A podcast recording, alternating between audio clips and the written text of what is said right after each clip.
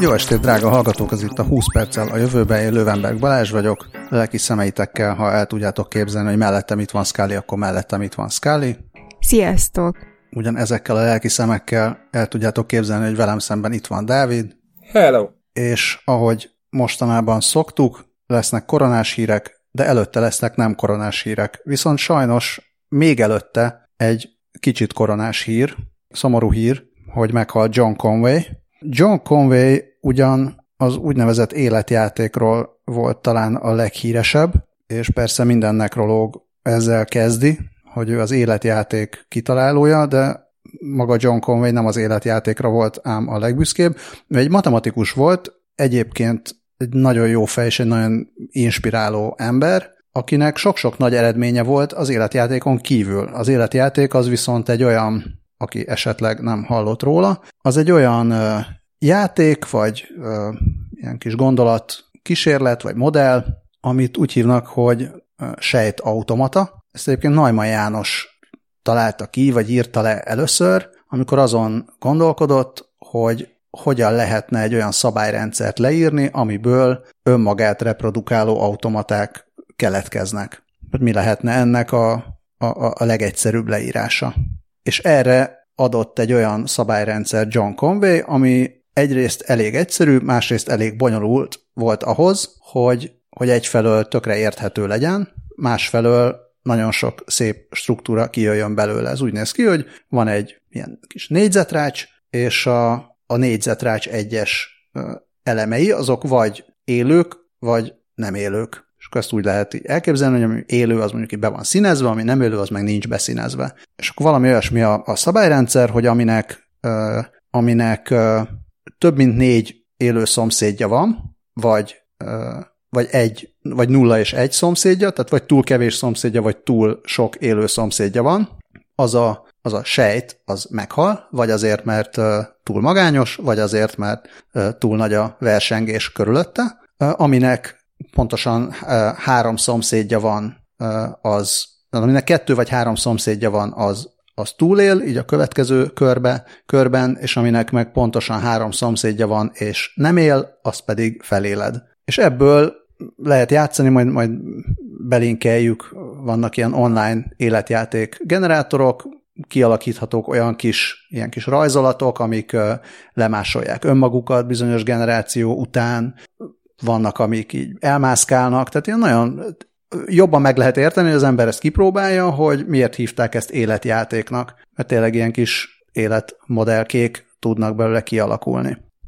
Emellett viszont ami, amiket John Conway létrehozott, az például a, a szürreális számok, amit egyébként Don Knuth-tal együtt alkottak meg. Don Knuthról is beszéltünk itt, mint talán mint az internet egyik atya, vagy nem is tudom, hogy őt így miként emlegettük. Nem, a, nem az internet apja, az a windsurf. Minden esetre a, a számítás tudomány, meg a számítástechnika egyik leg jelentősebb alakja. Igen, főleg igen. a számítás, számítás tudományi. No de, a, a, a szürreális számokról akartam még egy ilyen pár szót, csak hogy untassuk a hallgatókat.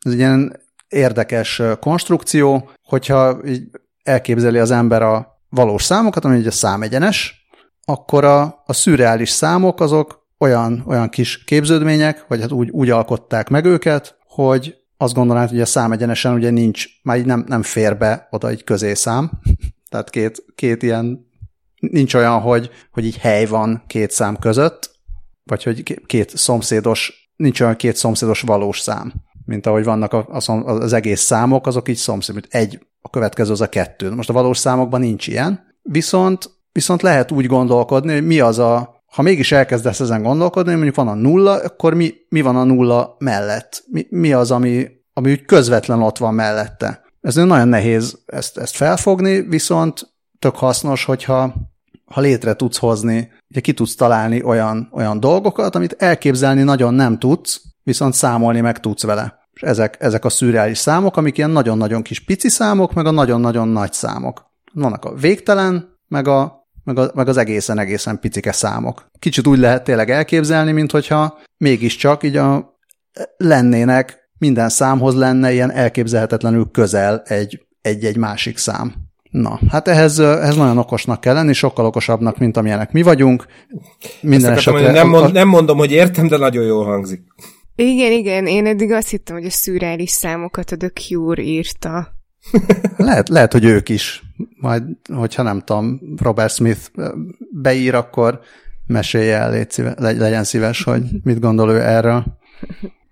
Viszont az XKCD nagyon cuki kis animált rajzon emlékezett meg John Conway-ről. Igen, annál, annál jobbat pedig nem lehet. A, az életjátékból modellezve egy ilyen kis emberke, aki, aki átalakul a, az egyik ilyen legegyszerűbb, ilyen kis magától elmozgó alakzattá. Nagyon ö, megható, már amennyire egy GIF tud megható lenni. Minden esetre ezt is majd belinkeljük, meg a Guardiannek volt egy nagyon hosszú ö, ilyen életpálya leírása még 2015-ben, mert egy stroke szenvedett pár évvel ezelőtt, utána abból felépült, szellemileg teljesen, fizikailag nem teljesen, és, és azt hiszem, hogy akkor írtak róla egy, egy elég hosszú cikket a, a Guardian-en, illetve a Numberfile YouTube videókat érdemes megnézni, hogy tényleg egyrészt mennyire jó fej volt, meg mennyire, mennyire inspiráló, és mennyire jó ilyen mesemondó volt még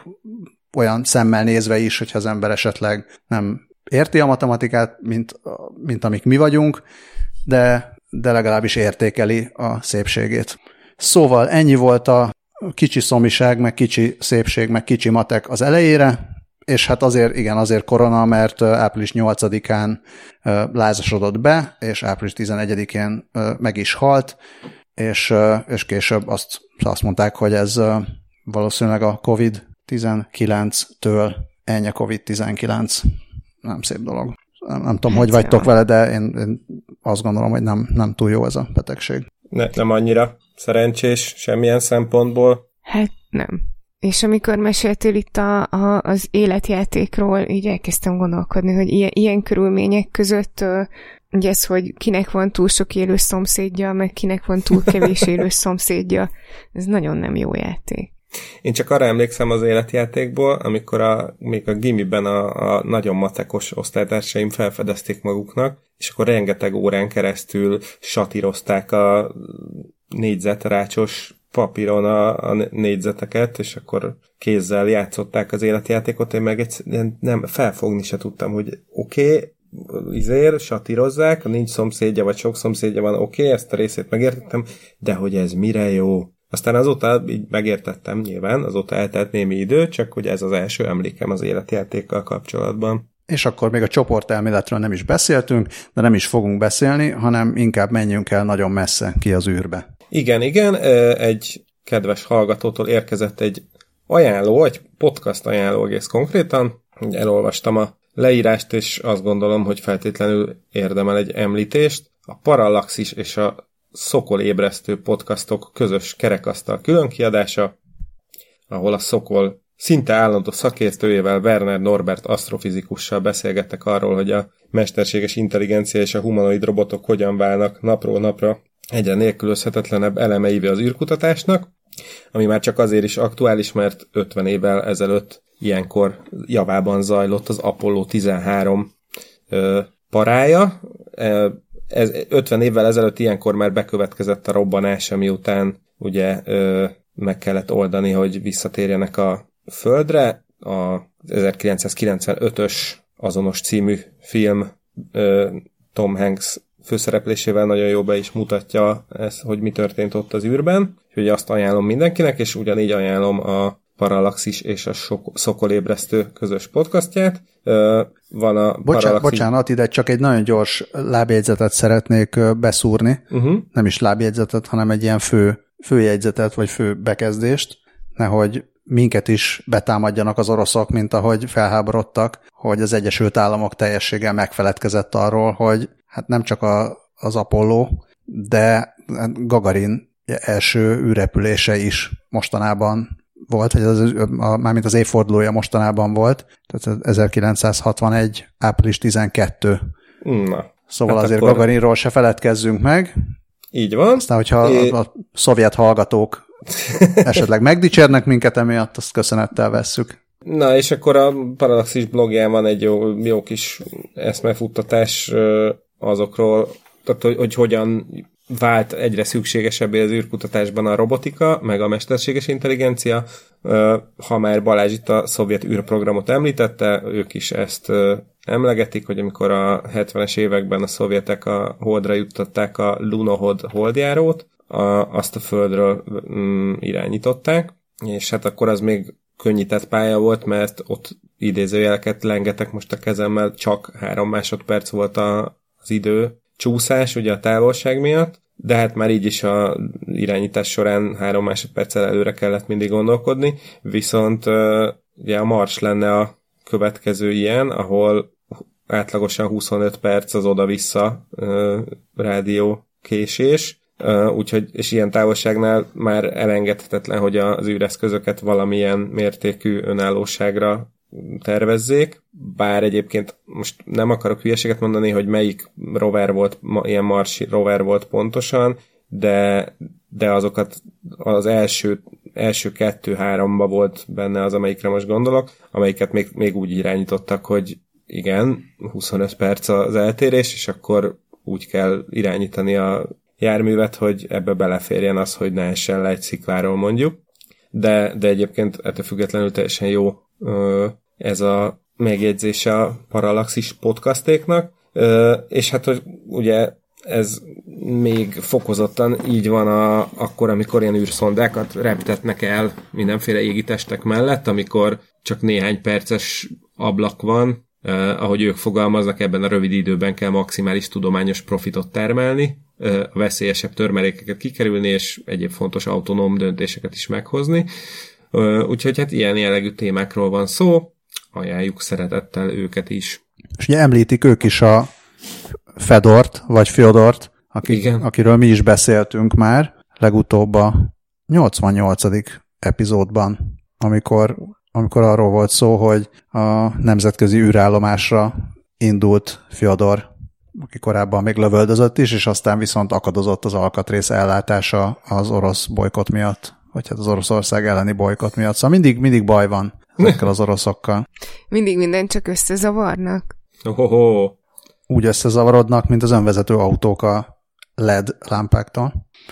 Ja, ezt pár hete, után két hete dobtam be, csak aztán azt mondtuk, hogy a rövidebb adások miatt inkább toljuk. A Steve Mode videója arról, hogy a, az önvezető autók kamerái, illetve hát nem csak az önvezető, a a mások által vezetett autók, tehát bármilyen kamera összezavarodhat akkor, hogyha LED lámpákat nézeget, mert, és én ezt nem tudtam, a, vagy hát tudtam, lehet, hogy tudtam, de elfelejtettem, hogy a... Csak nem sejtetted. Csak igen, tudtam, csak nem sejtettem, mert valami rém lett, amikor ezt így hallgattam, hogy a LED fényerejét, vagy hát ilyen fényességét azt hogyan változtatják. Nem úgy, mint a, mint a nem LED lámpákét, hogy, hogy a fény ereje változik, hanem a fényereje ugyanolyan marad, viszont, viszont villog, és akkor, hogyha egy-egy ilyen impulzus hosszabb, amikor, amikor éppen világít, akkor azt fényesebbnek érzékeled. Tehát a, a frekvenciá, villogás frekvenciájával változtatják a LED fényerejét. És emiatt, hogyha tehát egy, egyfelől ugye a LED is villog, másfelől a kamera is úgy működik, hogy van valamiféle frekvencia, amivel képeket készít, és így, így veszi, a, a, így készíti a videót, akkor hogyha ebben elcsúszás van, akkor azt hiheti a kamera, hogy az a LED nem világít, miközben, miközben, ö, miközben világít. Vagy pedig azt gondolhatja, vagy nem azt gondolhatja, hanem azt mutatja, hogy az a LED villog, miközben azt kellene látnia, hogy nem villog. Tehát például egy féklámpát adott esetben irányjelzőnek vehet, azért, mert a kamera szerint ott oldalt a, az előtted lévő autón villog egy lámpa, és a, a videóban még azt is, uh, arról is beszélnek, hogy az Egyesült Államokban, tehát az amerikai autókon az irányjelző az piros, nem pedig uh, narancs színű, mint uh, normális országokban. Jó, borostyán, oké. Okay. Ezt te is, te is, mint autós, nem is autós újságíró, de mint néha autókkal is foglalkozó újságíró, ezt full komolyan? Mert én persze mondták, hogy Amber, de én ezt simán narancssárgának mondanám, de... Jó, én is annak ezt... mondanám, ez semmi köze ahhoz, hogy néha szoktam autókról írni, csak ez így most valahonnan előjött az agyam hátuljából, és gondoltam, hogy elsütő billentyűzök egyet. De tényleg? De... Tehát nem, nem, a, nem a videó miatt? Nem. Hanem ez komolyan ezt emberek mondják, hogy ez borostyán színű? Ja, hát most majdnem azt akarom, hogy emberek nem mondják rendőrök, igen, de nem, nem, nem, nem, nem, nem, nem mondtam ilyet. Léci, ezt majd sípoljuk ki. Szóval én, én ezt így leginkább igen ilyen közúti ellenőrzésnél hallottam, vagy hasonlók, e, így közna, hétköznapi beszédben nem. De akkor ez az ember tragédiája. Oh, oh, oh. Mindig annyira örülök, amikor, amikor az elején megvan a cím. Bár ember tragédiájánk már volt, csak szólok. R- render volt, nem?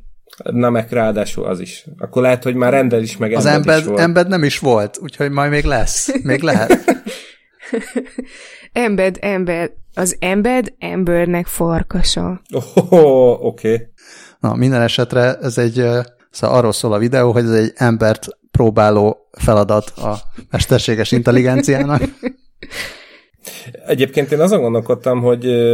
Szerintem már drukkolnak a hallgatók, hogy valamelyikünk betegedjen meg. Azon gondolkodtam itt a téma kapcsán, hogy vajon ez meddig lesz, mármint, hogy arra gondolok, hogy meddig lesz szüksége a... mi, mi meddig? mondom, ez az egész? Mondom.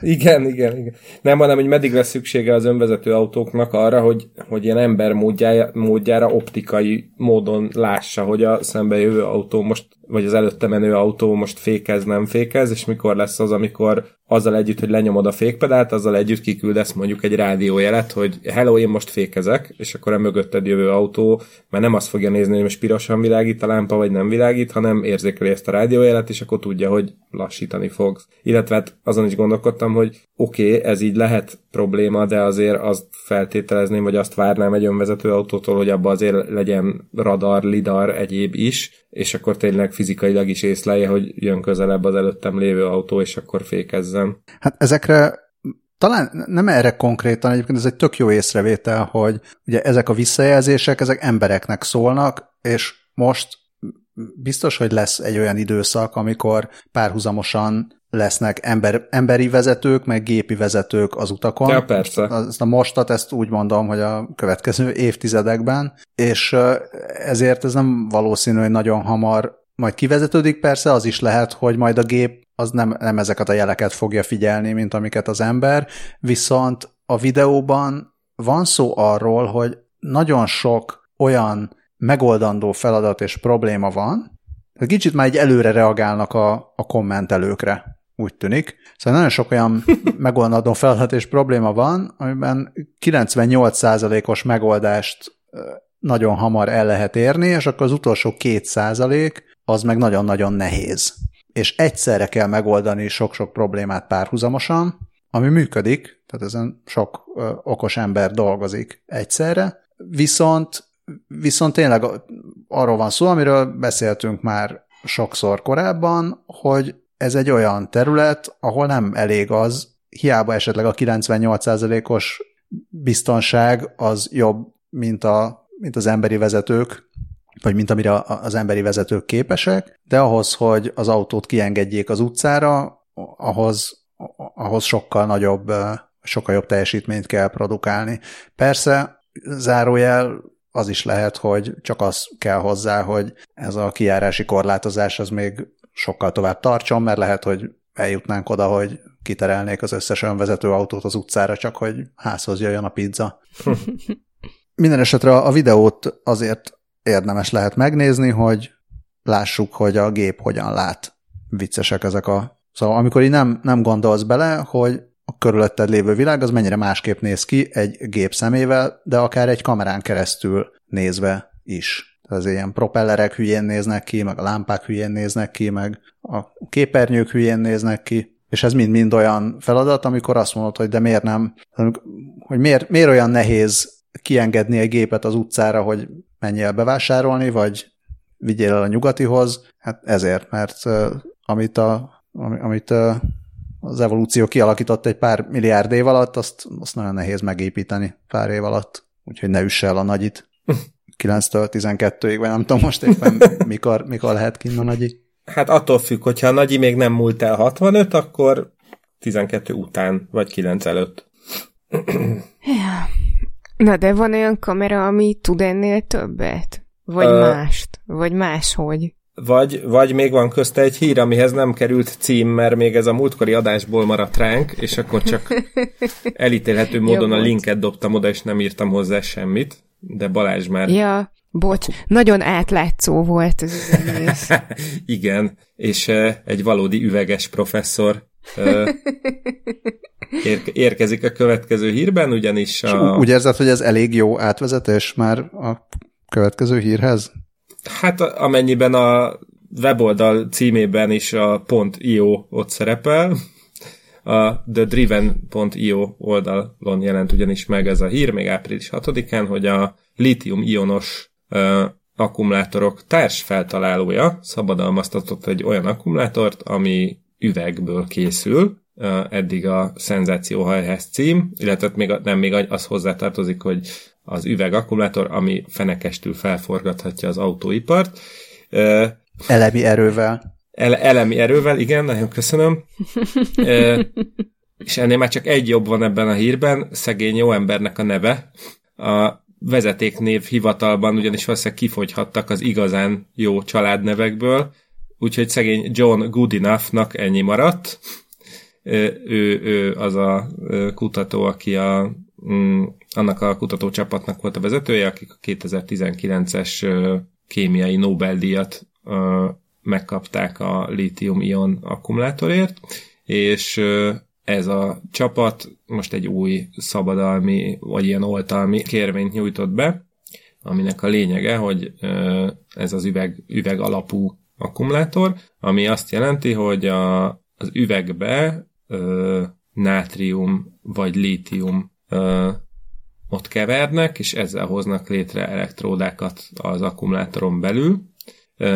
Ez pedig arra jó, hogy a, a meglévő, hogy egy hasonló kapacitású illetve nem, nem, tehát hogy egy, egy, egy hasonlít, összehasonlítható lítium-ion akkumulátorhoz képest mm, háromszoros az energiatároló kapacitása, plusz még az, az is nagy előnye, hogy ez egy nagyon stabil anyag, nem, nem gyúlékony, és nem jellemzőek rá azok a problémák, amik a lítium-ionos akkumulátorokban rövid zárlatokat okozhatnak, vagy más biztonsági kockázatokat rejthetnek. Egyébként 2016-ban mm, írták le először ezt a technológiát az Energy and Environmental Science szakfolyóiratban, és most vasárnap pedig beadták a portugál Nemzeti Energiai és Geológiai Laboratóriumnak ezt a dolgot, és azt mondta még John Goodenough, hogy ezek az akkumulátorok még olcsóbbak is lehetnek, ami jelentősen lenyomhatja majd a, az elektromos autók árát, és ezzel segítheti az elterjedésüket. Azt mondja, hogy ezzel egy elektromos autónak a, az elérheti a belső égési motoros autókét. Ja, egyébként még azt is lehet tudni erről az üveg alapú elektródáról, hogy sokkal jobb a sokkal jobban tolerálja, sokkal nagyobb hőmérsékleti tartományt. Tolerál, mínusz 20-tól plusz 60 Celsius fokig, és a lítium ion, illetve nem bocsánat, a, a nikkel, mangán, kobalt, illetve a lítium vas foszfát akkumulátorok 1000-2000 kisütési ciklusához képest ö, több ö, tehát több ezer ciklussal fog többet tudni, tehát a, az élettartama is várhatóan ö, hosszabb lesz. És a lítiummal is, meg a kobalttal is az a baj, hogy egyrészt kevés van belőle, másrészt olyan helyeken bányásszák, amik, tehát ott ilyen eléggé problémásak a, a munka körülmények, ha jól tudom nem? És, uh, hát igen, igen, a lítium másrészt elég durván szennyező. Kínában található. A kobalt ahol... szerintem Afrikában, nem? Igen, igen, igen. Ilyen Kína. Igen, szóval a lényeg az, hogy az elmúlt években valószínűleg egy, egy kobalt, illetve lítiumbánya sem volt az év legjobb munkahelyei között, legalábbis egy a top, top 500-ban biztos nem. Annyit tudok hozzátenni, hogy még mielőtt a kisütési ciklusokról beszéltem, mert akkor elkezdtem gondolkodni rajta, hogyha ilyen futrakokba építik be, akkor az az igazi üvegtigris. Mi most ilyen kétnapos kisütési cikluson vagyunk, mert két naponta kell kenyeret sütni. Na, be- beérett a kovászod? Valamennyire, igen. Már, már nem mondanám, hogy nem mondanám, hogy azért ilyen százszerzelékos kapacitáson üzemel, de már használható. Na, Még azt, azt akartam megnézni, hogy valamit magyaráznak arról, hogy még milyen problémát kell megoldani ahhoz, hogy nagyobb méretben és nagyobb mennyiségben gyártsák ezt a cuccot, de ezt nem teljesen, az hogy ezt nem teljesen értem, hogy mi ez a katód probléma. Ennek utána néztél, mi az a katód probléma? Egyre ilyen ceruzelem méretben Bevallom, hogy el, nem, de, de a, ezúton megkérném a fizikusabb vénával megáldott hallgatókat, hogy a katót problémáról egy rövid, gyors összefoglalót, ha küldenének a katót, katót probléma kukackast.hu címre, azért nagyon hálásak lennénk. Katót néni. Erről pedig egy rajzot, rajzot szeretnék majd, Dávid, amivel majd illusztráljuk ezt az epizódot. Vagy mi egy photoshopot. Igyekezni fogok. Az a baj, hogy mi csak ugatjuk ezt a problémát. Igen. De hol de, van az az AI? De nem értik, hol van az... hogy mit jelent. Nem, nem. És hol van az az AI, ami le tudná fordítani, hogy mi hogy ugatunk? Hát sehol. Viszont a kutyák, kutyákra viszont már, már azon már dolgoznak. Van a Furbo nevű úgynevezett interaktív, úgynevezett okos kutya kamera, és akkor itt most azt, hogy mit kell egybeírni, és mit kell kötőjelezni az okos a kutya és a kamera hármasban, azt a nem létező korrektorunkra bíznám. Hát, hogyha csak jó kutyáknál működik, akkor ez egy okos kutya kamera. Ha mindegyiknél, akkor ez egy okos kutya kamera. És az elég jó kutyáknál? A, a Furbo neve már maga is szóvicdíjas, ha, Igen, amennyiben két ezt irányból a, is. Melyik? Melyik a másik?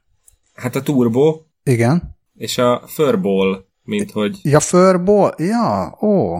Na, ez, ez nekem nem volt meg. Igen, mert ez inkább cicás, mint kutya. De hát de ja, miért igen. a kis kutyakölyökre ja. is rá lehet azt mondani simán. Ja, tényleg, tényleg. Szóval amit, amit Furball már tud, az az, hogy eleve, tehát hogy kamera, tudod figyelni, hogy milyen mókásan viselkedik a kutya napközben, amikor nem lennél otthon, de most otthon vagy, úgyhogy igazából felesleges ez a kamera. Másrészt van benne falat adagoló, tudsz messziről falatot adagolni a kutyának. Harmadrészt figyeli, hogy hát korábban ugye az alap funkció az az volt, hogy jelezte, hogyha ugat a kutya. És akkor gondolom haza tudtál szólni, hogy kutya maradjál csöndben, mert a szomszédok szólnak a közös képviselőnek, de most fejlesztik, fejlesztik már azt a funkcionalitást, hogy nem csak simán figyeli, hogy ugat, hanem azt is figyeli, hogy hogyan ugat, és egy AI megállapítja, hogyha, hogyha ilyen veszélyhelyzetet érzékelve ugat a kutya. Ezt mondja a Furbo. És akkor azt is tudja csinálni, hogy mondjuk ha idős ember, vagy fiatal, de ügyetlen ember, vagy fiatal, de szerencsétlen ember elesik otthon, és nem tud felkelni, meg nem tud a telefonhoz menni, vagy nincs magánál, és a kutya ugat, akkor ezt felismeri Furbo, és szól a mentőknek. Ezt tudja Furbo. Mit szóltok Én, ehhez? Egyrészt fantasztikus az a, tehát hogy tök jó a, nekem leginkább ez az ugatás megértés része tetszik vele, mert mondjuk ilyen távolról vezérelhető kutya falat adagolóról, hanem is, de mondjuk macskás hasonlóról már volt szó. Ö, én még arra lennék kíváncsi, hogy e- ez mennyire megbízható, tehát hogy ha nem tudom, akkor is úgy ugat a kutya, mintha összeestem volna, hogyha nem tudom, csak nagyon mélyen alszom, és a kutya már szeretne kimenni labdázni. Gondolom, hogy nem, mert akkor azért valószínűleg annyira nem aggódik, de hogy nem tudom, mondjuk nem tudom, beverem a térdemet, és elkezdek káromkodni, mint a kocsis, akkor a kutya vajon át úgy ilyen, nem tudom, elkezde stresszesen ugatni, és, és vajon ezt a stresszt ezt ö, félre tudja érteni a, az AI-e vagy sem. Um, ez, ez, ez egy érdekes része lenne a dolognak, illetve nagyon kíváncsian várom, hogy mikor érkezik meg az első olyan eszköz, vagy szoftver, vagy app, vagy akármi, ami, ami egy ilyen egyfajta bábel halat jelent majd a gazdi és a kutya között. Hogy mondjuk én belemondom a telefonomba, hogy jól van, hát ne félj a dörgő égtől, mert csak az esőtől, vagy nem tudom, van ez, akkor, akkor így azt el tudja ugatni úgy a kutyának, hogy a kutya megértse, hogy jól van, jól van, nincsen semmi baj. Szerintem itt pont a másik irányból nem nehezebb értjük, nehezebben értjük, tehát szerintem az a kutya az valószínűleg jobban megérti, hogyha te nyugtatni próbálod, az így inkább rosszabb, vagy ez inkább fontosabb lehet, hogy a kutya el tudja mondani, hogy most azért fáj a lábam, mert itt beleléptem egy tüskébe, nézd, itt fáj, vagy nem tudom. Hát szerintem Igen. pont. De hogy a... Én is azt gondolnám, hogy az nehezebb az embert lefordítani kutyára, mert igen. a, hát igen, mert azért a, a kutyának egyszerű gondolatai vannak. Hát szóval meg ilyen limit, a kutya az viszonylag kevés problémái akar. lehetnek. Jó, ezt mondjuk jó, lehet, hogy azért nem értem, mert nekem kutyám soha nem volt, csak macskám, és szerinted nyomár meg tuti, hogy érti, amit mondok, csak nem érdekli. Na hát, azt de ez, ez végül ugyanaz, nem? Tehát, hogy, hogy nem, nem sokat segítene, hogyha lefordítanád ugatásra, vagy dorombolásra, vagy nyávogásra, vagy sziszegésre azt, amit akarsz, mert a motivációs problémák vannak. Viszont, nem tudom, hogy akkor érdekelnie. Viszont még Dávid kérdésére, hogy mennyire lehet ez pontos, állítólag több ezer, amit nem olyan nagyon meglepő, hogy úgy tanították a Furbóban lévő okosságot, hogy több ezer 10 másodperces videót értékeltek ki, részben emberi segítséggel is, és azt meg, hogy hogyan ne lehessen ilyen téves mentőhívás a, a dologból, szerintem ebbe biztos, hogy van valamiféle késleltetés, tehát nem hiszem, hogy az van, hogy hopp, meghallottam a egy másodpercnyi ugatást, és már hívom is a mentőket, hanem gondolom az van, hogy érzékeli ezt az ugatást, akkor utána, mint ahogy a telefonod is megkérdezi, hogy oké, okay, mehet a mehet a vészhívás, akkor gondolom van valamiféle ilyen visszaszámláló, hogy 10 másodperc múlva indítom a vészhívást, és akkor még mindig lecsaphatod, hogy valójában ez nem, nem arról szólt, hanem csak, nem tudom, már fél órája nem vittem kipisélni. Egyébként szerintem tényleg másképp ugat a kutya. Nem hiszem, hogy minden kutya ugat akkor, hogyha, hogyha baj van. Tehát e, ez, ebbe se vagyok azért teljesen biztos, hogy, hogy maga a kutya mennyire megbízható. Lehet, hogy egy kicsit a, a média felül reprezentálja ezeket a szuper jó fejkutyákat. Mm. Nekem volt elég sok kutyám, de egy, igazából egyikből sem néztem volna ki, hogyha hanyat esek és elájulok, akkor bármelyik ugatott volna bármit, hanem csak ott így, nem tudom, néztek volna szerintem bután. Hát ilyen ny- nyűszítő mellét feküdt volna, nem? És így nyalogatja az arcot, hogy térj magadhoz. Vagy szól a többieknek, hogy kész a kaja. Az, az a macska, igen, ezt akartam mondani, hogy a Förbónak a macska verziója az az, hogy felismeri, amikor a macska elkezdi a szemedet enni, és akkor szól a mentőknek, hogy esetleg még mentsenek meg. De félreértés ne esik abban az ominózus kutatásban, amikor a kis kedvencek megeszik a gazdáikat, ott a kutyák is úgy voltak, hogy, hogy ők is részt vesznek ebben. Jó, jó, nem, rendben, elfogadom. Nem szeretnék uh, semmiféle rasszizmust, rasszizmus vágyát kutyailag se, macskailag se, pláne, hogy most macskás vagyok, úgyhogy nem tudom, mit szólna a cica, hogyha meghallaná, hogy gyanúsítom itt az egyik fajt. És a másikat meg nem. Az, az lenne a nagyobb probléma, nem? Szerintem se a kutyákkal, se a macskákkal nincsen baj, amíg nem akarnak eladni ö, adatrabló szoftvert senkinek. hát, lehet, hogy az lenne az első dolguk, hogyha tudna a förbó fordítani ember és kutya között. Ja, vajon mennyi jutalomfalatért adnák el a gazdi adatait? Hát azt nem tudjuk, viszont azt tudjuk, hogy a, az NSO Group nevű, uh, hát Spyware Company-nak nevezi őket Cory Doktorov, ugyanis ez a Nemzeti tam... Sport Online? Nem. Ez egy másik podcast szerintem. Maradjunk csak az NSO Group névnél, aztán majd az oknyomozók kiderítik, hogy ki áll mögötte. Szóval Cory Doktorov egyszerűen uh, Spyware Company-nek nevezi ezt a céget. Uh, azt lehet róluk tudni, hogy a világ legbrutálisabb diktátorainak szállítanak mindenféle remek szoftvert, és hogy uh, felmerült a nevük Jamal Khashoggi ö, szaudi újságíró meggyilkolása környékén is. Egyébként a Novalpina Capital nevű tőkebefektető cég tulajdonában állnak.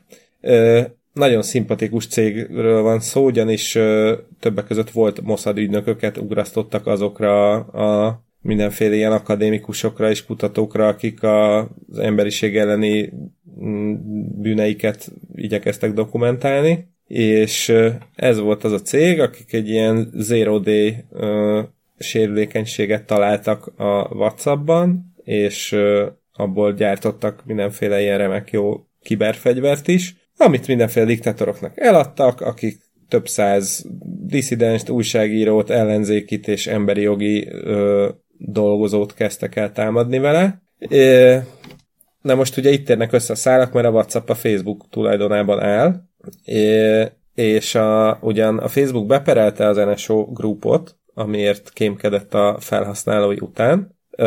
Az NSO grup azzal védekezett, hogy ja, egyébként ezért a Facebook nekik akart fizetni. Azt, azt állítják, hogy a Facebook 2017-ben ilyen surveillance tech cuccokat akar tőlük vásárolni. Hát ez ugye azzal a VPN-nel, a, a, amikor azt a VPN-t fejlesztették, amiről beszéltünk is korábban, hogy a Igen. Facebook olyan ilyen óriás légidézőjeles VPN-t akart volna, vagy hát nem is akart volna, hanem olyat fejlesztett, ami tulajdonképpen egy megfigyelő eszköz arra, hogy amikor nem használod a Facebookot, akkor is tudják, hogy mit csinálsz, meg merre jársz. Na igen, szóval ezt fejlesztették ők, és ennek a gyönyörű adokkapoknak a végére tehát, még ugye Facebook azt mondta, hogy fúj-fúj NSO Group kémkednek a usereink után, NSO Group erre azt mondta, hogy de hát ti kértétek ezt, idióták, amire a Facebook azzal rendkívül elegáns megoldással válaszolt, hogy ez egyébként nem egy ilyen leütött deal volt a Facebook és az NSO között, csupán a Facebooknál dolgozó emberek folytattak megbeszéléseket ezzel az ügyel kapcsolatban. Ami, ami mm-hmm. tehát tényleg világpolitikusai tanulhatnának a Facebooktól, úgyhogy egy újabb nyomós érv, amiért senki se használja a Facebookot, aki megteheti. Csodálatos történet minden elemében. Igen. Igazából tényleg így nehéz, nehéz ehhez így bármit, szóval bármelyik részéhez nyúlsz, olyan ilyen rettenetes sötétség és mélység van, hogy, hogy elképesztő. Mindenhonnan előmásznak a férgek. De tényleg így nem, tehát ez a mi ez? Tehát tényleg az ember elol, elolvas egy ilyen hírt, és utána is semmit nem akar használni. Soha. Igen. Még a Johns Hopkins Covid oldalát sem. Ohoho. Hát azt azért, azt lehet, csak óvatosan kell, mert már azt is feltörték, és ezért terjesztik a GitHubon a gonosz változatát, de azért... Azért figyelmeztessük a kedves hallgatókat, hogy ezzel megérkeztünk a koronarovatba. Így van. Hogyha unyátok a koronahíreket, akkor... Akkor ennyi volt már, köszönjük szépen. Igen, vagy maszkkal hallgassatok tovább már. A, a fületekre tegyetek maszkot. Szóval igen, amióta tart ez a remek járvány, azóta már biztos a hallgatóink közül is többen találkoztak már a Johns Hopkins Egyetemnek a járványfigyelő oldalával. Most ha csak azt mondom, hogy szürke oldal a bal szélén narancsárga számokkal a fertőzések és a középen egy térkép, akkor lehet, hogy sokaknak megjelenik a lelki személy előtt az oldal. És az Indexnél, Indexen pont ma jött ki egy tök érdekes cikk erről az egészről, ami egészen elképesztően érdekes, meg, meg így hát vicces is, hogy, hogy igazából ezt az oldalt csak úgy összedobták a, a, a Johns Hopkins mérnöki karának betegség epidemiológiával foglalkozó első éves mesterszakos hallgatói, illetve konkrétan egy Dong Enseng nevű jó ember. Január 22-én ezt néhány óra alatt néhány kollégájával pakolták össze ezt az oldalt, hogy legyen egy ilyen információs felület, amin térképes formában is lehet követni, meg grafikonok is vannak, meg folyamatosan frissülő adatsorok. Egyébként úgy tervezték, hogy ezt ilyen maximum néhány ezer ember fogja majd felkeresni, de aztán ma már ott tartunk, hogy napi több mint egy milliárdan nézik, érthető okokból, és ezt írja az Index, hogy bár érzéketlen dolog ezt kijelenteni, de a kutatók felismerték, hogy a koronavírus járvány egy olyan lehetőséget jelent számukra, amivel még senki sem találkozott a modern adattudomány korábban, és akkor így egy ilyen azonnal frissülő adatbázist ép, építettek erre a felületre. Ráadásul ezt az adatbázist a világ minden modell, modellezőjének a rendelkezésére bocsátották, de még így is teljesen mm, megdöbbentek, hogy milyen szintű ö, tömeg zúdul erre az oldalra. Ehhez egyébként az ArcGIS nevű térinformatikai rendszert használták, és az a durva, hogy az elején még kézzel frissítették benne az adatokat napi 24 órás váltott műszak, műszakokban, ami nyilván a világjárvány kialakulásával már fenntarthatatlanná vált, úgyhogy ma már ilyen adatgyűjtő algoritmusok szedik össze rengeteg forrásból ezeket az adatokat, és olyan sűrűn futnak le az adatbázisokat ellenőrző skriptek, hogy gyakorlatilag valós idejű frissítésnek tekinthető ez, a, ez az oldal. Sokszor előfordult már, hogy egy-egy ország első azonosított fertőzöttjeit korábban megjelentek, mint hogy az adott ország hatóságai hivatalos bejelentést tettek volna erről, pont ezért, mert a skriptek ilyen gyorsan futnak le. Egyébként magán, magát az adatbázist is a GitHubon tár, tárolják, és már majdnem 1700 különféle módosítási javaslat, meg ilyen hibatiket, meg hasonló érkezett hozzá, és tényleg kezdetben hárman csinálták ezt az oldalt, ma már ez, több, ez két tucathoz közelít, mert az egyetem más tanszékeiről is érkeztek hallgatók, akik beszálltak, és nagyon érdekes mm, jelenséget idézett elő ez az oldal, mert hogy egy, szerencsére még soha nem halt le hosszabb időre, igaz, hogy ehhez folyamatosan áttervezték a háttérben futó architektúrát, meg a szerverkapacitást is folyamatosan fejlesztették, viszont folyamatosan érkeznek hozzájuk panaszok amiatt, hogy a térképen, illetve az adattömbben a vitatott hovatartozású és elnevezési területek, illetve független vagy kevésbé független országok nem pont úgy szerepelnek, ahogy ezt a különféle politikai oldalak szeretnék. És akkor végül ezt úgy azzal ugrották át, hogy, hogy úgy, úgy döntöttek, hogy az amerikai külügyminisztérium ajánlásait követik a földrajzi neveket illetően. Úgyhogy hát aki még esetleg nem látta volna ezt az oldalt, érdemes megnézni, viszont ehhez a, az index cikkében található linket használjátok, nem mást, mert mivel ugye a GitHubon tároltak mindent, ezért onnan gyorsan lemásolták ezt az oldalt, és már ilyen letölthető csomagban kínálgatják mm, másoknak is, csak azt éppen nem a Johns Hopkins Egyetem teszi, hanem mindenféle adatrabló hacker gazemberek, és a, a, azokban a csomagokban már, már ilyen mindenféle egyéb kódsorok is belekerültek ebbe a, ebbe a térképes cuccba, ami nem biztos, hogy, hogy mindenkinek hasznára válik. Úgyhogy vírus térképet csak megbízható forrásból egyenesen a termelőtől. Nekem azt mondja a Safari, hogy jelentős, jelentős mennyiségű memóriát használ ez a weboldal. Úgyhogy be is zárom most. Én a Worldometer, vagy worldometers.info-nak az aloldalát használom korona információra, és bevallom, nem is, nem is hallottam a Johns Hopkins oldaláról egész addig, amíg ezt be nem nyomtad a jegyzetekbe. Te ezt hát korábban, ugye... korábban, is, korábban is ezt használtad? Tehát ez egy ilyen... Ezt olyannyira... Mindenki ezt, ismerte, ezt az, csak én nem. Ezt az oldalt nekem az apukám mutatta, és én azóta nézem. És tényleg tök ja, jó. Er... Mielőtt még Bo- cool volt? Igen, igen, abszolút. Ő, ő már akkor ezt felfedezte, amikor az Index még a kanyarba se volt. Ja, én is, én is így viszonylag korán hallottam róla, talán Tumblr-en, tehát hogy én is így, még, még amikor csak Kínában zajlott, de ott már durvábban, mm, akkor is nézegettem néha. Úgyhogy én nem is tudom. Nem, én, igen, én most Google-ből szoktam volt nyitni, úgyhogy, úgyhogy jó, jó, hogy mondtad ezt a, hogy, hogy feltörték, mert akkor könyvjelzőzöm, és on, onnan fogom nyitni ezen túl. És még ilyenkor is, ilyen időszakban is törögetnek oldalakat? oldalakat? Fú, ha tudnád, hogy milyen oldalakat törögetnek, meg fenyegetnek, meg követelnek tőlük pénzt. Nem tudom, úgy érzem, mintha belennék ide zárva, úgyhogy nincs is semmiféle információ. Mesélj! ja, pedig benne volt a jegyzetekben. Ö, arról beszéltünk egy-két hete, hogy, ö, hogy nyilatkoztak valami ö, lapnak hackerek, hogy hát ők így nem, a, a kórházakat békén hagyják, és nem zargatják zsaroló vírusokkal, de sajnos nem, nem minden hacker ilyen jó fej, és arról írta HVG tech rovata, hogy, hogy sajnos vannak olyan hackerek és hacker csoportok, akik direkt egészségügyi intézményeket támadnak. Egyrészt az Interpol is kiadott erről egy jelentést, és a Forbes is írt egy esetről. Voltak, akik kutatócégeket támadtak, akik akik a vírus ellen szerét kutatják, és volt olyan, ami, aki kifejezetten egészségügyi intézményeket, ami a betegellátást is veszélyezteti. Úgyhogy ez így elég szomorú.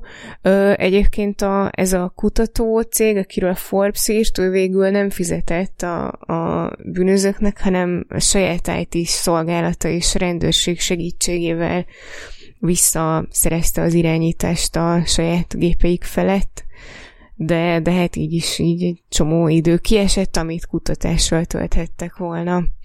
És a végén az Interpol a jelentésében megfogalmazott mindenféle ajánlásokat, hogy, hogy hogyan lehet csökkenteni annak a kockázatát, hogy ilyen zsaroló vírus legyen a, a cégednek a gépein, úgyhogy ö, nem szabad ö, me- megnyitni a gyanús linkeket és e-maileket, ö, biztonsági mentéseket kell készíteni, érdemes azokat a felhőben tárolni, és ö, erős és egyedi jelszavakat kell használni, napra készen kell tartani a rendszereket, és a, azt is ellenőrizni kell, hogy a számítógépekre telepített vírusírtó működik.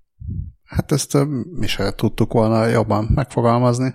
Hát mégiscsak az Interpol. ja, de igen, tehát így ne, az, az a legfontosabb, hogy ne kattintsunk rossz linkekre, szerintem. Tartsuk meg a távolságot a rossz linkektől. Igen, igen, igen, mekkora távolságot tartsunk a link alakoktól? hát a link alakoktól nagyot, de még, még a, a hétköznapi alakoktól is nagyobb távolságot érdemes tartani, mint a... A lakóktól? A lakóktól. A lakóktól is, az alakoktól is, és úgy általában mindenkitől, akivel nem vagyunk közös karanténban.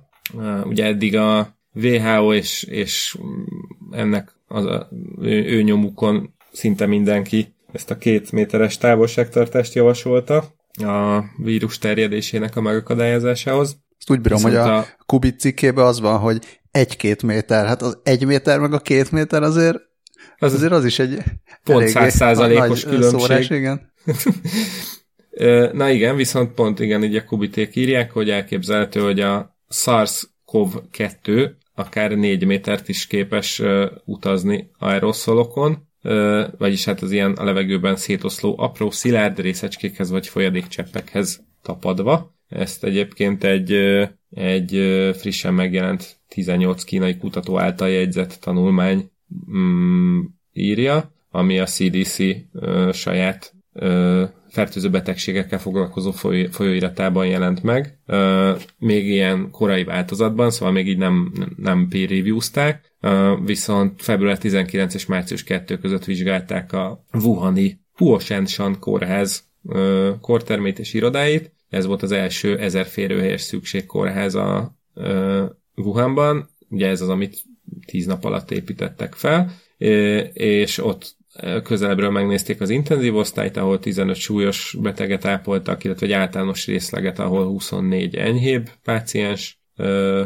feküdt, és egy spéci készülékkel, egy úgynevezett SES 2300 típusú készülékkel ö, mintákat vettek, a csomó helyről, padlóról, a számítógépek egereiről, szemetesekről, korlátokról ö, és a betegek maszkjairól, és az intenzív osztályon használt egerekről származó minták 75, a padlóról vett minták 70%-a viszont pozitívnak bizonyult, és az ottani egészségügyi dolgozók felének a cipőtalpán is kimutatták a koronavírust, ami felveti annak a lehetőségét is, hogy akár a cipőtalpon is képes utazni ez a fertőzés. És ami még ami ennél fontosabb, hogy a szellőző nyílások közeléből származó minták 35,7, a kortermekből vett minták 44,4%-ban míg az orvosi irodákban gyűjtött minták 12,5%-ban mutatták ki a vírust. A vizsgált kórházban tapasztalt állapotok és a minták alapján azt becsülik a kutatók, hogy az átviteli távolság az megközelítőleg 4 méter is lehet. Egyébként ez volt már több is, a, mint hogy ez a javasolt távolság. Lydia Burújba, az MIT áramlástant és patogén folyadék interakciókat kutató adjunktusa még március végén tett közzé egy, egy ennél durvább ajánlást. Szerinte a koronavírus járvány idején a távolságtartásra vonatkozó javaslatok az elavult, az 1930-as években kidolgozott modelleken alapulnak. A modern áram, modellek szerint viszont egy erős tüsszentés után a különböző méretű patogén hordozó cseppek 23-27 láb, vagyis 7-8 méteres távolságba is eljuthatnak az, e, a páciensek fiziológiai jellemző, illetve a környezeti viszonyok függvényében.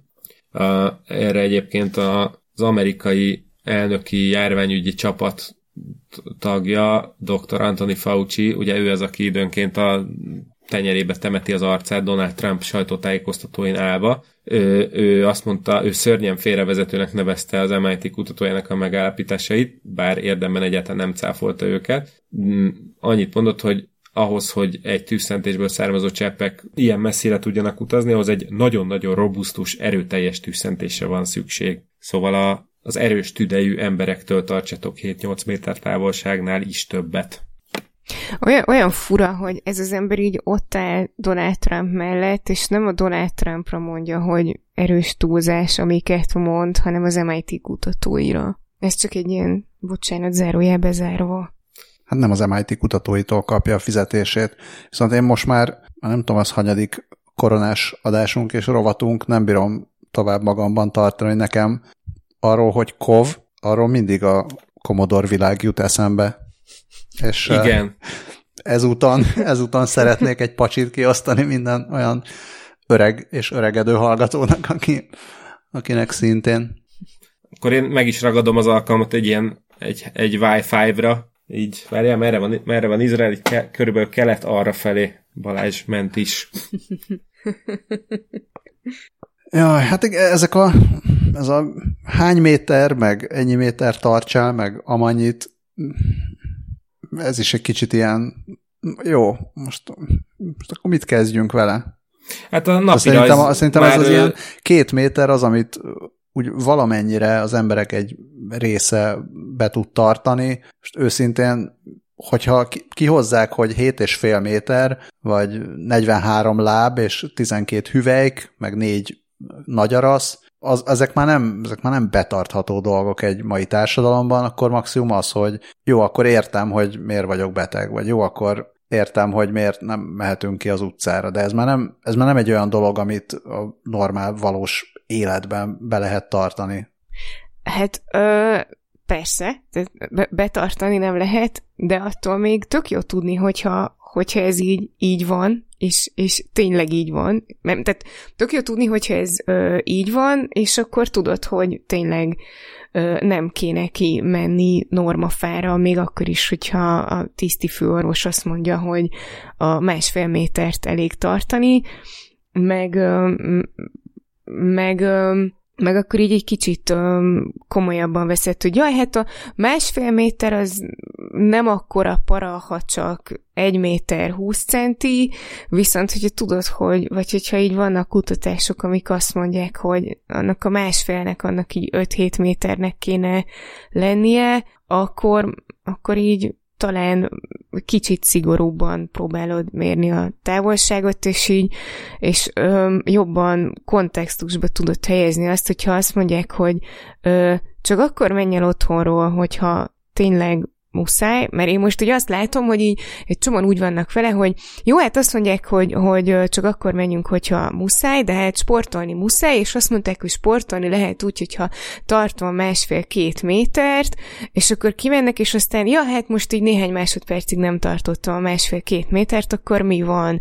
Viszont, hogyha, hogyha így azt mondják, hogy 7-8 méterről is tud fertőzni, akkor hirtelen így, így egy kicsit talán máshogy gondolkodnak arról, hogy mi, mi számít ö, olyan tevékenységnek, ami miatt tényleg el kell hagyni az otthonunkat. De lehet, hogy lehet, hogy túl sokat nézek ki azokból az emberekből, akik kimennek heringezni a nem tudom, normafára meg római partra, mert, mert ezt elvég lehet. De, de ugye e, ez az, ami miatt igazából szerencsére ezt nem az embereknek kéne eldönteni, hanem ezt el kéne dönteni az mindenféle országok vezetéseinek, és ez valóban tökre egyetértek veled, hogy ez, ez azért jó, nem azért jó, mert akkor most mindenki tudja, hogy nem két métert kell tartani, hanem nyolc és felett, amit majd lemérnek centivel, és akkor betartják, hanem arra jó, hogy, hogy ne legyen meg ez a hamis biztonság, és akkor ebből a szempontból viszont lehet, hogy fölösleges is olyan részletekbe belemenni, sajtótájékoztatókba, vagy egyebekbe. Persze a kutatók foglalkozzanak vele, de felmerülhet egy olyan kérdés, hogy oké, okay, elmegy a tüsszentéssel 10 méterre a, a takony, meg benne a vírus, de most akkor ez fertőzőképes marad-e, meg, meg hogy pontosan mi történik, de lehet, hogy teljesen felesleges ilyen részletekbe belemenni, mert nem az a lényeg, hogy 70% az esélyed arra, hogy ez történik, meg 60, úgyse tudsz vele mit kezdeni, hanem az a kérdés, hogy menj ki, vagy nem menj ki. És hogyha ha egy betarthatatlan szabályrendszer kéne betartani ahhoz, hogy biztonságba kimehess, akkor az a döntés, hogy ne menj ki. És akkor szerencsére nem 10 millió kutató és 10 millió statisztikus, meg 10 millió tudós él Magyarországon, nem kell mindenkinek külön-külön lefuttatni a szimulációt, hogy neki most érdemese kimenni, hanem megtudja, hogy nem, most nem menj még hétvégén a normafára. Egyébként nem csak a, nem csak a normafára menésben ö, van, látom ezt problémásnak, pont ma voltam Aldiban bevásárolni a megfelelő védelmi intézkedések foganatosítását követően, és, és hát ott, ahol be kell menni itt a nálunk lévő Aldiba, ott így összeszűkül egy kicsit így a, a járat, ilyen egy-másfél embernyire, és utána tágul ki megint. Most ott az összeszűkülésben ott, ott megállt egy kedves vásárló, és ott nézegette a termékeket az ott lévő polcon, én meg, én meg megálltam tőle 3-4 méterre, gondoltam, hogy megvárom, amíg befejezi a nézelődést, aztán tovább megy, de mivel ez ugye egyből a bejárat után volt, a mögöttem lévő emberek, azok így engem egyszerűen kikerültek, és így közöttünk ott így ellavírozva elmentek, én meg ott így álltam, hogy hát hello emberek, tök jó, hogy én itt megálltam távolságot tartani, de ha ti itt átmásztok rajtunk, akkor nem leszünk nagyon sokkal bejebb. Ezt én is tapasztaltam, hogy, hogy így emberek így úgy gondolják, hogy van ilyen pár másodperces szabály, hogy de hát annyit így lehet, meg azért csak elhussanak mellette, meg ilyenek. Igen, szóval inkább akkor a, mindenki vegyen fel egy napirajzos 7 méter feliratú pólót, és akkor ennyibe is maradjunk. Még szerencsé, hogy nem minden nap van ilyen vírus, meg minden évben. Most még. Ja, most még. Majd 20 évente elvileg, most azt mondta Bill Gates, hogy készüljünk, mert, mert szerinte 20 évente van. Uh, orvosi ismerősök ennél, ennél többet is, vagy mármint, hogy kevesebbet is mondtak, hogy 10-15 évente számíthatunk majd egy hasonlóra, és hogy ehhez azokhoz képest ez a mostani még tényleg csak egy kedves kis gyakorlóterep. Mm, és uh, már erről is szólt öt évvel ezelőtt Bill Gates, csak nem vették komolyan, mert hogy nem konkrétan a koronavírusról, hanem uh, csak arról beszélt, hogy uh, hogy szerinte a legnagyobb fenyegetés az nem háború, hanem, hanem járvány, és ezzel így azt akarta volna elérni, hogy jobban felkészüljenek a, a, az országok, meg az emberek, Ö, de, de nem tették meg.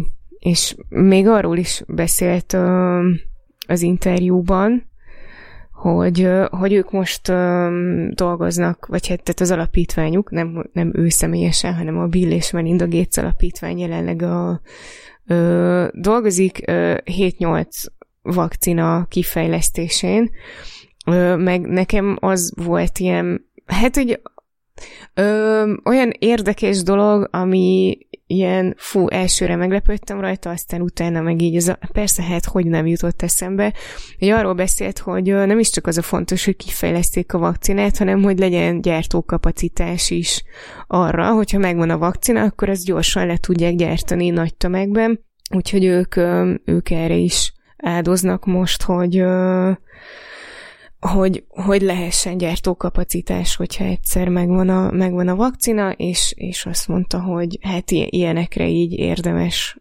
készülni, és igen, azt hiszem ezért ez a 20 év, ez csak ilyen, ilyen hozzávetőleges. Meg most, hogyha belegondolunk, hát 20 éven belül még, még mi minden történhet, hiszen Csernobilnál is ég az erdő, és ilyenek.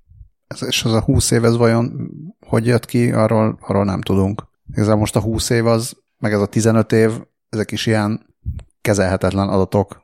Tehát szerintem ez, ezzel így megint csak 20 évente jön a járvány, és tartja 12 méter távolságot. Tehát ez, ez kicsit, kicsit ugyanez. De nagyon örülök, hogy Bill Gates is, meg mindenki is fejlesztik a vakcinákat.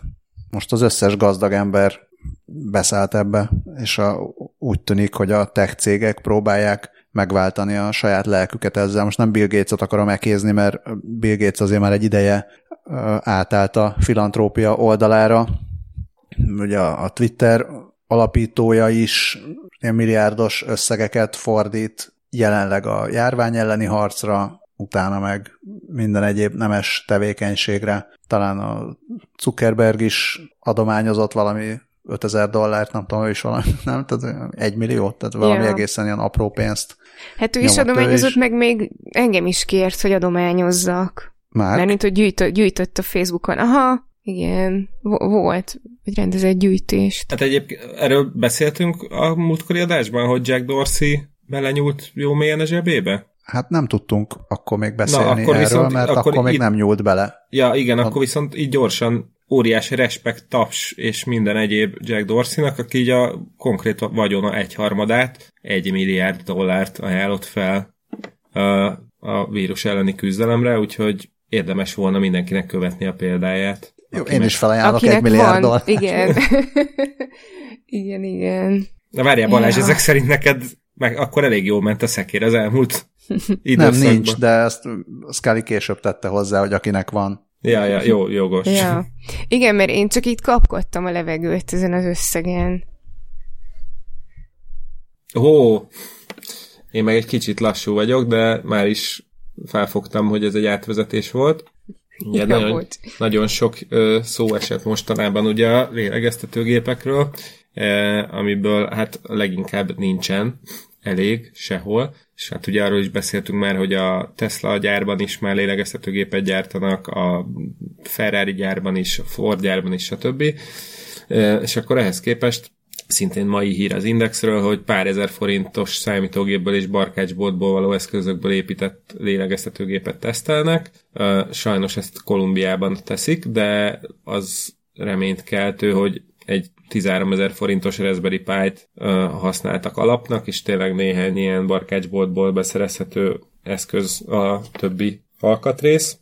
Egy Marco Mascoro nevű úriember nevéhez fűződik mindez, aki eredetileg uh, robotokat épít. Nincs közel ilyen orvostechnikai műszerekhez, de márciusban nyilvánossá tette egy lélegeztető gép tervét és kócsorát, uh, mert hát most ugye erre van nagy igény, rengeteg visszajelzést kapott az egészségügyi dolgozóktól, amikkel tovább lehetett fejleszteni a terveket, és tényleg olyan eszközöket használt fel a Raspberry pi kívül, ami egy vízvezetékszerelés, vagy vízvezetékszerelő, vagy autóalkatrészeket árusító boltban is beszerezhetőek, és két egyetemi kórházban szeretnék tesztelni minél gyorsabban az így készült lélegeztetőgépeket, hogy minél hamarabb élesben is be lehessen azokat vetni és hát ennek az is a, hogy azt tette ezt lehetővé, hogy a legújabb Raspberry Pi már, már annyival erősebb hardware kapott, hogy, hogy eddig olyan, hogy olyan projekteket is meg lehet valósítani vele, amiket eddig nem lehetett. És hát itt a, a légnyomást állítja be a számítógép, az kezeli a szelepeket is, és azzal lehet szabályozni azt is, hogy a betegnek teljes vagy részleges légzési segítségre van-e szüksége. Ma, ahogy említettem, ez nyílt forráskóddal tette közzé uh, Mascoro, a GitHubon természetesen, és uh, az első fázisban a tesztelés első fázisban, ö, fázisában öt napig fognak majd lélegeztetni egy mesterséges tüdőt, ha pedig ez jól működik, akkor állatokon is végeznek majd egy sor kísérletet. Ha ott is jól működik, akkor május első napjaiban már szigorú orvosi felügyelet mellett de kezd, kezdődhet az emberes tesztelés is. Itt ehhez két dolog. Az egyik, hogy ez a Raspberry Pi ö, nagy felívelése, azt pont én is ma olvastam, ehhez a hírhez kapcsolódva is, de ez ettől függetlenül is, hogy egyszerűen az otthoni az, hogy mindenki hazaszorult, és akkor nem biztos, hogy mindenkinek van hozzáférése jó számítógépekhez. A Raspberry Pi pedig olcsó és egyszerű, és ezért a 2012-es indulása óta most volt, most márciusban adták el a legtöbb, a második legtöbb Raspberry Pi egységet, annyira, annyira sokan használják, de nem, nem csak ilyen otthoni számítógép építésre, hanem ilyen, ilyen kis, vagy idézőjelben kis alkalmazásokra is. Tehát a, amikor nincs szükséged óriási nagy számítási kapacitásra, hanem valami kis egyszerű robotikai vagy számítási feladatot kell csak megoldani, és, és erre akarsz programozni, akkor, akkor tök jó, hogy, hogy beszerezhetők ilyen alap kis ilyen, ilyen moduláris kis egységek, mint, mint amilyen a Raspberry Pi is. A, a másik dolog pedig, amit a lélegeztetőgépekhez akartam hozzátenni, hogy nem tudom, ti olvastátok-e, hogy írtak a mostanában arról, hogy a legtöbb, vagy nagyon magas a halálozási arány azok között, akik már lélegeztetőgépen vannak. Tehát egy csomó esetben, a lélegezt, ha már lélegeztetőgépen van a, a beteg, akkor az már nagyon rosszat jelent, tehát általában ott, ott meg szoktak halni. És, hmm. és a szilikonvádi alrovatként dobnám be azt a hírt, hogy izraeli kutatók egy ilyen folyékony hab terápia néven, névre keresztelt, vagy hát nem tudom, Dávid csillagozott technológiát dolgozott ki, ami arra szolgál, hogy azt, amit csinál a, ez a koronavírus betegség, ami a tüdő hólyagocskákat bevonó ilyen, ilyen folyadék, mm, vagy nyálka, vagy nem tudom micsoda, tehát azt, azt szünteti meg tehát a, a, a betegség, és ezért e, ettől áll aztán le a, a tüdő működése. Tehát hiába, hiába lélegeztetik a beteget, a vírusnak, vagy hát a vírus által okozott betegségnek van egy olyan mechanizmusa, ami ezt a, a tüdőhólyagocskákat bevonó folyadékot jelentősen lecsökkenti. És ezzel a folyékony hab terápiával ezt a, ezt a bevonatot pótolják a, a tüdőben. Ez lenne a, ez lenne a terápia, és ezt már, ha jól látom, akkor patkányokon már sikerrel tesztelték, szegény patkányok, vagy hát hajrá patkányok, nem tudom, tehát ha ezek szerint lehet, hogy most már nekik is jó, nem tudom, hogy előtte megfertőzték-e őket, vagy eleve beteg patkányokat kerestek, ugye ez a állandóan visszatérő témánk, minden esetre már ö, hamarosan, ugye hát itt ö, ezeket, ezeket a terápiákat most valószínűleg a szokásos utak megkerülésével minél előbb ki akarják próbálni élesben is. Állítólag már Kína is érdeklődött a terápia iránt, ott aztán pláne ö, egyszerűbb módokon szoktak kipróbálni ilyen ö, kísérleti jellegű terápiákat, tehát minden, minden adott ahhoz, hogy reméljük, hogy pozitív hírek jöjjenek majd er, ezen a téren is. Na ez csak azért, hogy nem tényleg nem minden a lélegeztetőgép, tehát nem csak arról van szó, hogy bárcsak lenne minél több, hanem mint ahogy azt mondtuk korábban, a lélegeztetés az bonyolult dolog, meglepő módon, szóval sajnos még emellé is kell csomó minden ahhoz, hogy sikeres legyen a terápia. Hát igen, illetve mm, szerintem mind a kettő fontos, tehát amennyire tudom, jól olvastam a bergamói orvos, orvosnak a, az interjúját, ö, ott így néha azon vannak készen az orvosok, ugye, hogy dönteniük kell, hogy ki az, aki kapjon lélegeztetőgépet, és aki nem kap lélegeztetőgépet, az biztosan meghal, de tehát akkor ezek szerint így az a következő lépcső, hogy és akkor aki kap lélegeztetőgépet, annak még legyen ilyen hub, vagy nem tudom micsoda. Hát ja, ja meg, meg gondolom az is, az sem mindegy, hogy most ez aktív vagy passzív segítség, vagy mennyire kell segíteni, Tehát ez, ez, lehet, hogy ebben is van különbség, hogyha még a, nem tudom, korai stádiumba kapja, és még csak kicsit kell rá segíteni, akkor sokkal jobbak az esélyei. Szóval itt, itt tényleg az van, hogy, hogy elképesztően felgyorsulhat a, ezen a téren a, a technológiai fejlődés, azért, mert most mindenki erre koncentrál. Úgyhogy hajrá, pergamói tudós, Marco Mascorro, meg hajrá mindenki, meg hajrá Raspberry Pi. Így, így. Meg hajrá a videójátékban kosár, kosarazóknak is. Igen, igen, hát ugye azáltal nem lepek meg senkit, hogy az összes sport tevékenység leállt világszerte, se foci, se semmi, és hát az NBA is leállt, ugye, de ott, ott most leginkább azt lehet nézni, hogy a játékosok különféle videójátékokkal játszanak. Nemrég volt egy nagy Call of Duty verseny, ahol többen részt vettek a különböző csapatok tagjai közül, de közben az NBA, ugye hát ők is nagyon küzdenek, hogy valahogy valamit megmentsenek a nem tudom bevételekből, vagy a nézettségből, vagy bármiből, és ezért meghirdették a NBA 2K20 Player Tournamentet, amit az ESPN és az ESPN 2 műsorán közvetítenek. 16 NBA játékos küzd majd egymással, köztük olyan nevek, mint Kevin Durant, Devin Booker, Trey Young, Donovan Mitchell és Zach Levin. Egy 100 ezer dolláros díjért versenyeznek, természetesen ezt a 100 ezer dollárt ezt majd egy koronavírussal foglalkozó jótékonysági szervezetnek fogják felajánlani. Ez csak egy ilyen vicces kis érdekességként dobtam be ide a végére. Ráadásul a, tartozik mellé egy olyan hír is, hogy ennek az egésznek a kezdését ezt még márciusban szerették volna elindítani, viszont hát már eleve ezt is csúsztatni kellett, de a jó hír az, hogy április harmadika óta történnek a dolgok, úgyhogy hát aki már nagyon-nagyon nem bírja, vagy legalábbis szeretné a kedvenc játékosait, vagy a kedvenc játékosai közül egyet-kettőt látni, ahogy éppen videójátékkal játszik, akkor keressen rá az NBA 2K20 player tournamentre, és akkor egy kicsit ilyen szépségtapasz jelleggel vigasztalódhat. Hát amire ne keressen rá, az az, amit most csinált az ESPN, ami meg az volt, hogy van a kosárlabdában egy Horse nevű játék, ami úgy néz ki, hogy a két játékos felváltva mindenféle trükkös dobásokat mutat be, és akkor a másiknak ezt újra kell, vagy a másiknak utána kell csinálnia, és hogyha nem sikerül, a kicsit olyan, mint az akasztófa, csak, csak ilyen trükkös dobásokkal, hogy akkor ötször lehet elrontani, és akkor kijön, hogy horse, akkor vesztettél. Mindig, mindig kapsz egy újabb betűt. És ezt játszatták le az ESPN sport csatornán úgy, hogy minden, vagy nem minden, a résztvevő NBA játékosok otthon saját videókészítő eszközeikkel videózták le saját magukat, és akkor egy ilyen élő kapcsolásban voltak ilyen egy, egy-egy elleni párharcok.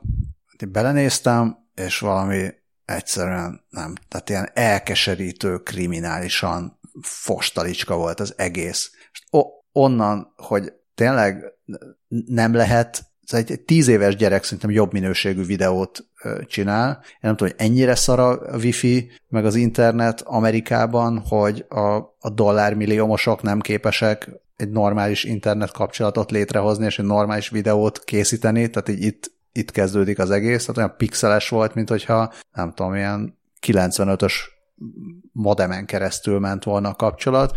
A másik meg, hogy lehet, hogy már a hetek óta bezárt játékosok utolsó agysejtje is kipusztul, de, de amikor, amikor így arról szól ez az egész, hogy na, szórakoztassuk kicsit az embereket, mert mégiscsak mindenki unatkozik otthon, és akkor ilyen, jó, akkor, akkor dobok egy büntetőt, akkor most oldalról bedobom palánkról. Tehát körülbelül ilyen, ilyen szintű trükkös dobások voltak, és akkor volt, aki még ezt se bírta normálisan megcsinálni, szóval ilyen elszomorító volt, azon gondolkodtam, hogy simán lehet, hogy az ember ezt megnézi, és utána nem akarja már, amikor visszajön a szezon, már nem akarja nézni azt a, azt a csapatot, azt a játékost, aki egy ilyen, ilyet bírt lenyomni. Mondjuk az vicces volt, amikor elnézést, sportot nem kedvelő hallgatók tekerjenek körülbelül 15 másodpercet, most csak Dávidnak mondom, hogy amikor amikor tényleg az volt, hogy a két játékos közül az egyik a zsákoló bajnok, a másik pedig a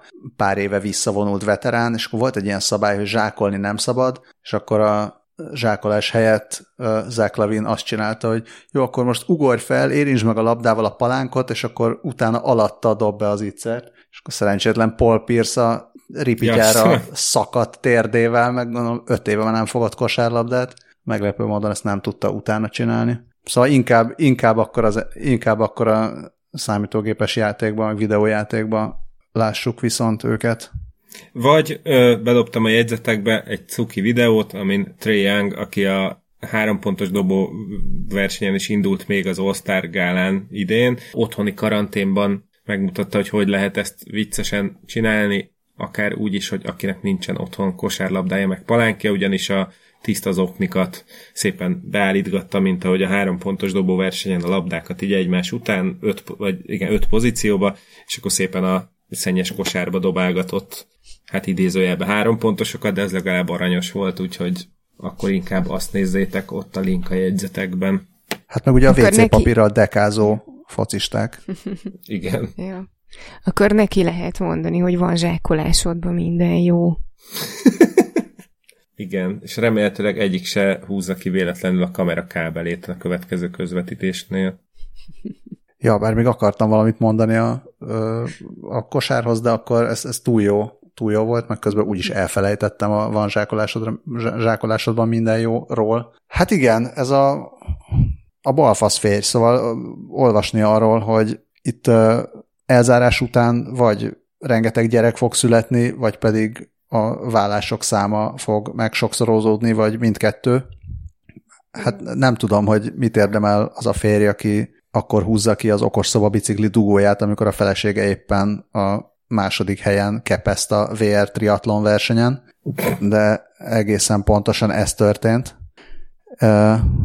Mirinda Carfrey, aki egy ausztrál triatlonista, és korábbi világbajnok, az első virtuális Ironman Pro Challenge-en versenyzett éppen, és ez egy Facebookos élőzés közben történt, amikor férje, aki egyébként szintén triatlonista, bejött a szobában, és ezzel fel is rúgta, a, vagy hát így be, beleakadt a kábelbe, és megszakította a feleség kapcsolatát a versenyhez, aki azért rendes volt, és befejezte a befejezte a versenyt, annak ellenére, hogy ezzel elvesztette a, hát nem a vezető pozícióját, de mondjuk a második, második helyét, és utána a kommentátoroknak videóhívás keretében kellett elmondania, hogy mi történt. És egyébként ráadásul még ami ilyen, ilyen szuper ironikus per, nem tudom mi, hogy azért jött be a férje, hogy felsorakoztassa Mirinda előtt a sok-sok trófeát és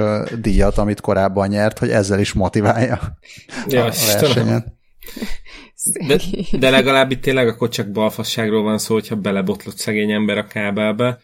Én közben azon gondolkodtam, hogy hát miféle virtuális triatlon ez, amiben nincsen várakozása megszakadó emberre, hát ezt a nem tudom, Quake Arena is tudta már 2004-ben jó, persze nyilván itt, itt izé, időmérés van, meg ilyenek, szóval igazából ez csak a féle kötekedés, de ugyanakkor nagyon cuki a Guardian cikkében ez a fotó, ahogy ott áll a férje az egyébként mosolygó felesége mellett egy My Bad feliratú papírral. Kicsit az ilyen a néhány évvel ezelőtt volt nagy divat a házi állatokat megszégyeníteni ilyen, ilyen táblákkal, hogy nem tudom, beleszartam az ágyba, és, és a, nem tudom, kiborogattam a növényeket, ilyen típusú feliratokat, ez kicsit most ennek a derék asszonynak a férje is csatlakozhat ezekhez a szerencsétlen házi állatokhoz. Hát pedig a, a, amit csinált, az így inkább olyan, mint a régi sportszelet reklámban a, az ember, aki is segíteni ja. akart a sportolónak, és aztán a végén így pont mindig elrontotta. Mindenesetre még annyi annyi tartozik a történethez, hogy a következő héten a férj vesz majd részt egy hasonló versenyben, és megígérte Mirinda, hogy nem, nem áll bosszút. Na hát majd beszámolunk arról is. Állati. állati, apropó állatok, akik beleszarnak az ágyba. Akinek esetleg nagyon hiányozna egy állat. Én tényleg nem emlékszem, hogy beszéltünk-e erről, hogy állítólag a Google AI-jal már tudsz állatokat rakosgatni a nappalitba, vagy bárhova. Ti emlékeztek erre, vagy te ismertétek, ti ismertétek ezt a funkciót? Rákeresel különböző állatokra, most ilyen, szerintem ilyen 20-30 fajta állatnál él ez, rákeresel az állatra, és akkor a keresési, tehát a találatok között van egy olyan is, hogy nézd meg 3D-ben, vagy nézd meg uh, augmented reality-ben, és, uh, és akkor egy ilyen kis 3D modellt elhelyez a környezetedbe.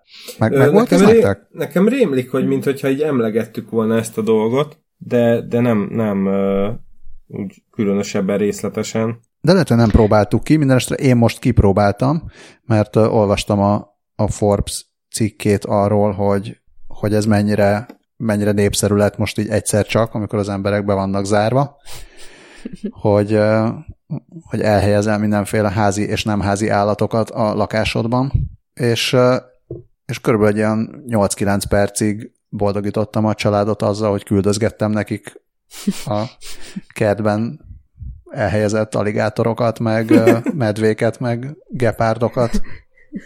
Az első ötnél még nevettek, utána lemjutoltak. Már bocsánat. És én, én egyébként közben kipróbáltam, és a, ezt, ezt, hogy ezt a 3D megjelenítést, ezt, ezt sikerült is elővarázsolni, de hogy, a, hogy ezt AR-ban hogy lehet kirakni, arra nem sikerült rájönnöm. Hát lehet, hogy kéne egy új telefon. Ha csak úgy nem. Ezt most senki nem fogja érteni, mert kivágtam szerintem azt, vagy kivágom azt a részt, amikor beszélünk arról, hogy Dávidnak nem, most nem új baj, telefonja egy, van. Egy új telefon az mindig, mindig jól jön. Ja, hát, hát a hallgatja valaki. Akinek van aki... két telefonja? Ja, igen, igen. Azt küldje neked telefont, akinek két telefonja van. ja, aztán majd küldenek a Mossad ügynökök, vagy nem tudom. Mark Zuckerberg küld neked. Na, na jó, ő nem. Tőle, tőle nem kell. Ja. Pedig előre ő... lesz rá telepítve VPN. Az biztos. ja. De már Zuckerberg azt a pénzt is költse gyógyszerre, mert mint költse a koronavírus ellenszerének kifejlesztésének támogatására. Hát ezt olyan szépen mondtad, hogy szerintem akkor most jól el is köszönünk a drága hallgatóktól. Drága hallgatók, nagyon szépen köszönjük a hallgatást, meg nagyon szépen köszönjük ezekben a nehéz időkben is a mindenféle megosztást, Ugye azt, azt mondtuk, hogy amikor megosztjátok a podcastot, akkor is tartsátok be, ezek szerint ugye nem is csak a két méter, hanem akár a 7-8 méter távolságot is, attól függően, hogy mennyire robusztusan tudtok tüsszenteni, de hát ne tüsszentéssel terjesszétek. Terjesszétek akár ilyen online megosztással, akár a Facebookon is. Mark Zuckerberg ezzel is hozzájárulhat a vírus elleni küzdelemhez. Jó, Patreon támogatásokat továbbra is azt mondanám, hogy most inkább költsétek valami jobb-szebb dologra, nem fogunk megsértődni, és ja, mostatok kezet, viseljetek maszkot, viseljetek maszkot, miközben kezet mostok, és vigyázzatok magatokra, minden tök jó lesz. Sziasztok! Sziasztok! Hello!